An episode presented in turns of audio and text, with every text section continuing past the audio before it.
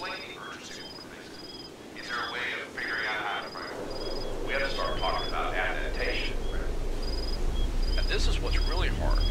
Over the span, we always thought this was going to be something 50 years